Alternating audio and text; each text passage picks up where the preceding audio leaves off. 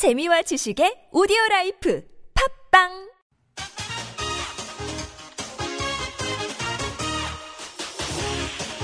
열린 아침 김만흠입니다. 3부 시작합니다. 열린 인터뷰 시간입니다. 홍만표 사건 여파가 일파만파 커지는 가운데 변호사의 전화 변론을 금지하는 법안이 발의가 됐는데요. 법조계 전관 예우 전관 비리 관행이 근절될 수 있을까요? 이 법안을 대표 발의한 더불어민주당 노웅래 의원 연결돼 있습니다. 노 의원님 안녕하십니까? 예, 노웅래 의원입니다. 안녕하세요. 예. 이제 19대 국회 개원 13일날 시작하나요? 공식적으로는요? 예, 그렇게 됩니다. 20대군요. 19대가 아니라. 예, 20대입니다. 예, 20대. 뭐 다행입니다. 늦었지만은요. 예. 고맙습니다. 예. 이번에 지 이제 공식 선임기가 없는 변호사의 전화 변론을 금지하는 이른바 홍만법법을 발의하셨죠? 예, 그렇습니다. 법안 내용 먼저 간략하게 소개해 주실까요? 예, 이번에 그 사회적으로 지탄 대상이 되어 온 그 검사장 출신의 홍만표 변호사의 사건에서 이제 보는 것처럼요. 정당한 사유 없이 변호사 선임서를 제출하지 않고 하는 변호 행위. 예. 그러니까 즉 다시 말하면 소위 전화 변론 등을 하는 경우에는 예, 1년 이하의 징역이나 천만 원 이하의 벌금을 처하도록 한 것이고요. 예. 이런 편법적인 변호 행위로 인한 범죄 수익, 그러니까 변호 수수료에 대해서는 몰수하거나 추징할 수 있도록 한 내용을 담고 있습니다. 아, 기존의 법 체계에서는 변호사라고 하더라도 공식 선임계가 없으면은 변론할 수 없었던 거 아닌가요? 아니 현행법에도 변, 변호사 선임계를 제출하지 않으면 변호할 수 없도록 금지 하도록 돼 있는데요. 예. 처벌 조항이 이렇게 명확하게 돼 있지 않아서 실효성이 없었죠. 아하. 네, 그러니까. 이번에 이제 그거를 분명하게 명문화를 한 거고요. 예. 그래서 이제 정관예우 변호사 문제가 계속 문제가 되어 왔- 왔었는데 예. 이것이 이제 처벌이 없- 처벌 조항이 없으니까 예. 그냥 뭐 유야무야 실효성이 없었던 거고요. 예. 그래서 뭐 사실상 지금 상태로라면은 이 정관 변호사들이 그러니까 전화 변론하는 거죠. 예. 이렇게 전화 몇 통만 걸어서 이런 일이 뭐 이런 말을 해도 되는지 모르지만 형량을 매매하는 거죠 일종의. 음흠, 예, 예? 예. 그래서 고액의 수수료를 챙기고 그러니까 사실상 있을 수 없는 일들이 그냥 공공연히 벌어지고 있었던 거고요. 예. 이게 말하는 이제 우리가 흔히 말하는 유전 무죄요, 무전 유죄 이런 말이 생기는 거 아닙니까? 예. 그래서 저는 그 이런 의미에서 전화변론에 대한 처벌 규정, 편법적으로 하는 거, 처벌 규정을 강화하고 명문화하고 이 전화변론 수익을 몰수하도록 음. 하는 내용을 이번에 담고 있는 건- 겁니다. 그래서 이런 이 통해서 이 정관 이 뿌리 깊은 이 법적의 정관 예우 관행 근절을 하고 변호사의 활동의 그 투명성을 높여야 되겠다 이런 기대를 하고 있습니다. 어, 이미 지난 회기에서 홍만표법이 발의가 돼 있었던가요? 그렇죠. 이게 19대 국회에서 서기호 의원, 이만우 의원 이런 분들이 비슷한 내용으로 법안을 발의한 적이 있는데요. 예. 이게 아마 제대로 논의조차 못하고 이제 폐기가 돼버렸습니다. 예, 네, 그랬군요. 이번에는 이렇게 그냥 후지부지 되면 안 된다고 보고요. 예. 이 정관 예우는 우리 공직사회에서 이거는 완전히 근절해야 될 거라고 보고 그거는 예. 뭐 우리 정치계고 저 우리 검찰이고 사, 사법이고 마찬가지라고 봅니다. 예. 그래서 20대 국회에서는 이 법적의 정관 예우를 반드시 뿌리 뽑아야 한다는 국민적 공감대가 높지 않습니까? 예. 그래서 이런 민심이 법안 심의 과정에서 반영돼야 된다고 봅니다. 어, 그래서 이번에는 꼭 통과될 수 있도록 해야 된다. 그래서 그렇게 돼야 된다고 봅니다. 어떻습니까? 지금 20대 국회 시작하면서 이 법안에 대해서 호응하는 의원들이 많습니까? 어떻습니까? 아직까지는 뭐 반응을 알 수 없지만 하여튼 일단은 저희가 이제 10명 이상의 동의를 받아서 이제 제출을 한 거고요. 예. 지금 뭐 분위기는 뭐 저희들은 저희 뜻대로가 아니고 국민 뜻대로 해야 되는 거 아닙니까? 그러겠죠. 국민들의 높은 관심이 공감대가 있기 때문에 이거는 이번에도 또 법안 심의 과정에서 심의 과정에서 또 흐지부지 되거나 예. 얼렁뚱땅 이게 그냥 넘어가서는 되지 않는다. 그래서 꼭 이번에는 입법화돼야 된다 이렇게 보고 있습니다. 어, 이른바 홍만표 사건이라든가 정관 예우, 정관 비리 문제는 결국은 이제 현직 검찰이라든가 또 심지어는 판사까지 동조해서 이뤄진 거 아니겠습니까? 그렇지 않으면 불가능하겠죠. 예. 그런데 이런 문제가 지금 검찰 수사만으로 자기 식구들인데 제대로 사건 실체가 규명될 수 있을까요?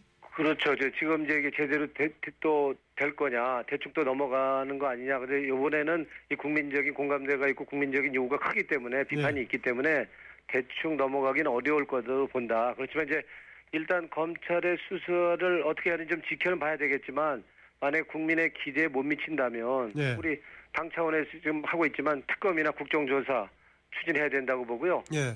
우리 지금 우리 당내에서 진경준 주식 대박 사건 있지 않습니까? 그렇죠. 또 마찬가지로 홍만표 법조비 사건 이거 대책 마련하는 민주주의 회복 TF가 구성돼 있습니다. 예. 박범계 의원이 지금 단장으로 있는데요. 이게 지금 활동하고 있기 때문에 계속 그 검찰 수사 지켜보면서 예. 우리 국민들의 뜻을 반영돼서 그게 시시비가 가려지고 어떤 입법이 되고 그리고 이런 정관예우 관행이 없어지는 사정 사법 비리를 아주 근절하는 계기가 되도록 해야 될 것으로 봅니다. 예, 이런 것에 대한 홍만표법 발의에 대한 상당히 국민적인 공감이 있는 분위기여서 방금 얘기하신 뭐, 어, 진 검사 같은 경우에는 뭐 대박 사건에서 지금 이제 대형 뇌물 사건 의혹으로 지금 예, 바뀌고 있는 것 같기도 한데요.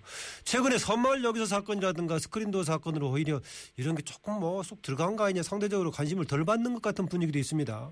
그러게요. 지금 뭐, 뭐, 저, 뭐야, 이런 검찰 내 이런 정관예우나 이런 파렴치하고 이렇게 아주 불투명한 무책임한 이런 일들이 계속 벌어지고 이- 있는 게 검찰의 문제만 아니고 예. 지금 민생 파탄이 될 정도로 도처에서 지금 다 터져 나오는 거 아닙니까? 예. 그래서 지금 뭐 이 사건만 딱 있는 게 아니니까 그렇게 또 그 국민적인 관심이 또 최소화될 수 있잖아요. 좀, 좀 관심을 가졌다가 또 없어지는 게 아니라 이런 우려가 있긴 하지만 예. 이번에는 이거를 저 그냥 얼렁뚱땅 넘어갈 수는 없다고 보고요. 예. 뭐 저희가 당 차원에서 이걸 TF까지 구성했기 때문에 예. 이번에는 확실하게 짚고 넘어가서 입법이 필요하면 입법을 하고 그리고 시비가 분명히 가려지도록 해야 될 것으로 봅니다. 예, 이걸 놓치지 않고 아마 추진하시는 또 입법하시는 의원들께서 이걸 잘 하셔야 할 것 같습니다. 왜냐하면은 자칫 이게 지금 다른 사건 해가지고 음모론으로 이것을 희석시키려고 하는 거 아니냐 이런 얘기까지 인터넷에 나오고 있는 상황이니까는요. 그렇습니다. 예.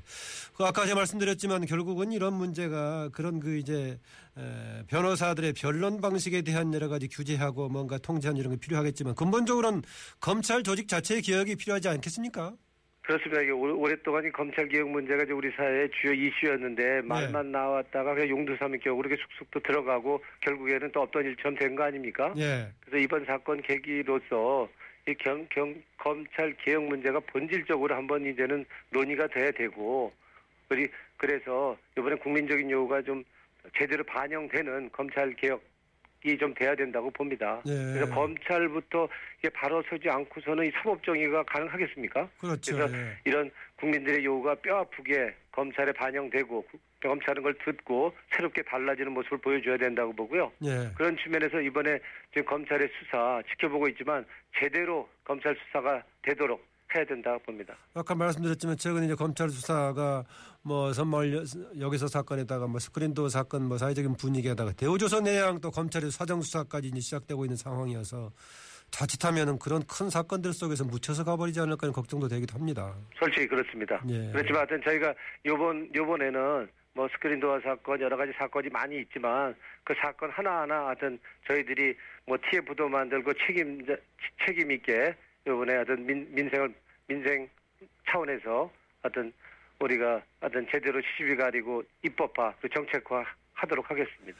네, 검찰 얘기가 나온 김에요. 지난 그 2012년 대선 때 안기부 여직원 댓글 관련 사건 당시에 오히려 검찰이 민주당 소속 의원들 강금 이렇게 혐의로 기소했는데 저는 끝난 줄 알았더니 최근까지 사건이 진행되고 있었더라고요. 예. 어제 보니까 이종걸 의원 등등에 의해서 벌금 무슨 몇백만 원씩 형을 받았던데 어떻게 된 겁니까 그거?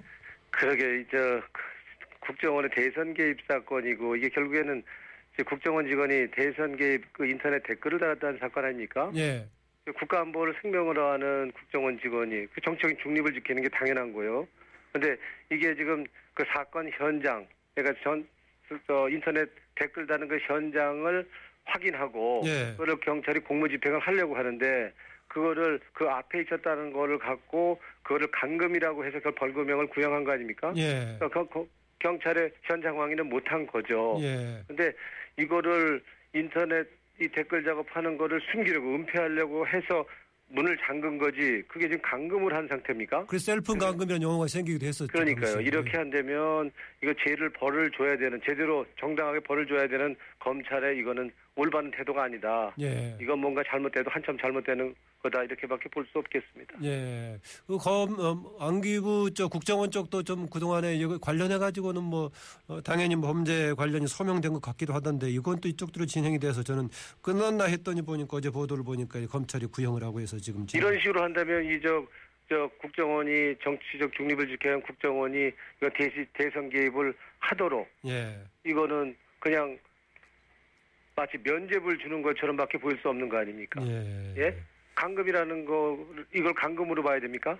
현장 확인하기 위해서 경찰이 같이 있는 상태에서 앞에 서 있었던 거를 강금으로 본다 그런다면 이거는 올바른 이거는 이건 제대로 된 조치가 아니라고 누가 봐도 이거는 삼척동자도 그렇게밖에 볼 수 없을 것 같습니다. 네, 일단 뭐 검찰은 그렇게 구형을 했지만 이제 법원에서 어떻게 판단할지 좀 지켜봐야 할것 예. 같습니다. 화제 좀 돌려보죠. 그 사교육 비 절감 TF 단장을 맡으셨더라고요. 어떤 활동할 계획이십니까?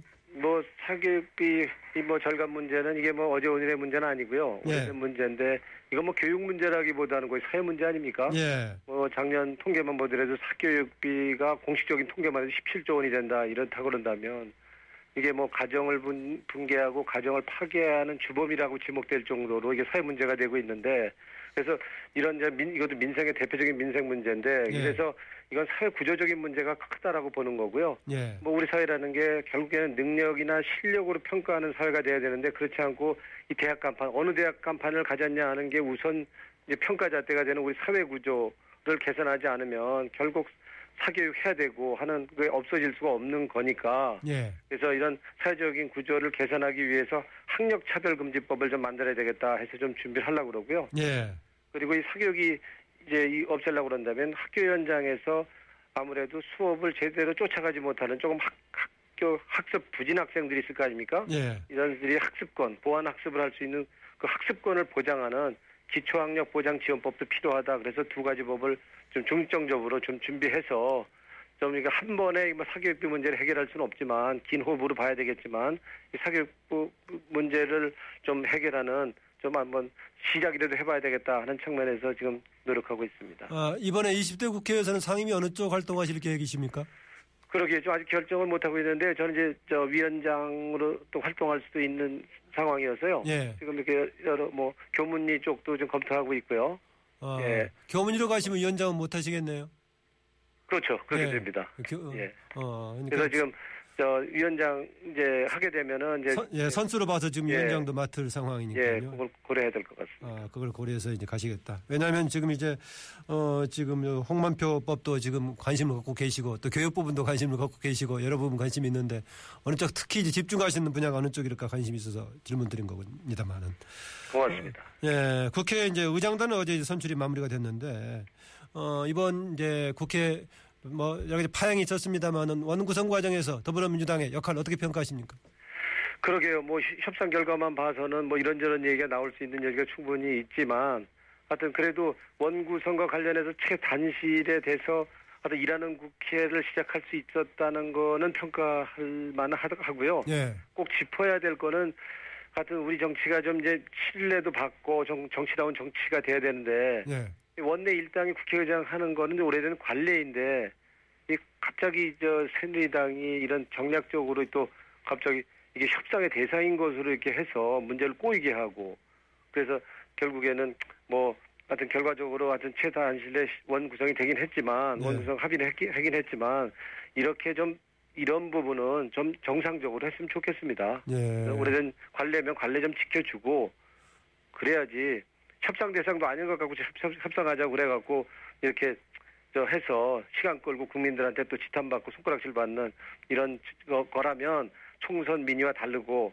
정치다운 정치 아니다 신뢰받는 정치 가는 거와 다르다 이렇게 좀 꼭 짚고 싶습니다. 아, 이번에 이제 기한 지키지 않았을 때, 어, 무슨 뭐 세비 반납 논란도 있었습니다만은 다른 부분까지 포함해서 국회의원들 국회에서 정해진 절차라든가 기한 지키지 않았을 때 뭔가 제재하는 추가적인 뭔가 규칙이라든가 법이 있어야 되지 않겠습니까?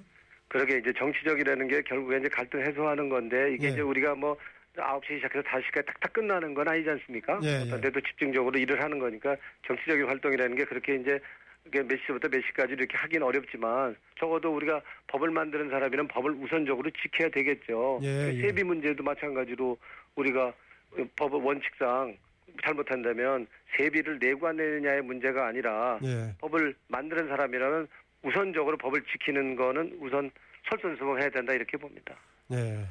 어, 지금 이제 우선 발의하신 홍범법 여러 가지 어려운 상황들을 꼭 성안시켜서 입법화되기를 좀 부탁드려 봅니다. 오늘 말씀 고맙습니다. 예, 노력하겠습니다. 예. 고맙습니다. 어, 지금까지 더불어민주당 노웅래 의원이었습니다. 지금 관련해서 의견들 주셨는데요. 더 엄격하게 처벌해서 정말 이런 전관 비리 없애야 된다라고 3127님 뭐 주셨습니다. 자격 폐지까지 해야 된다 이런 얘기까지 주셨고요. 어, 어, 이걸로 노 의원님 어, 인터뷰 이걸로 마치겠습니다.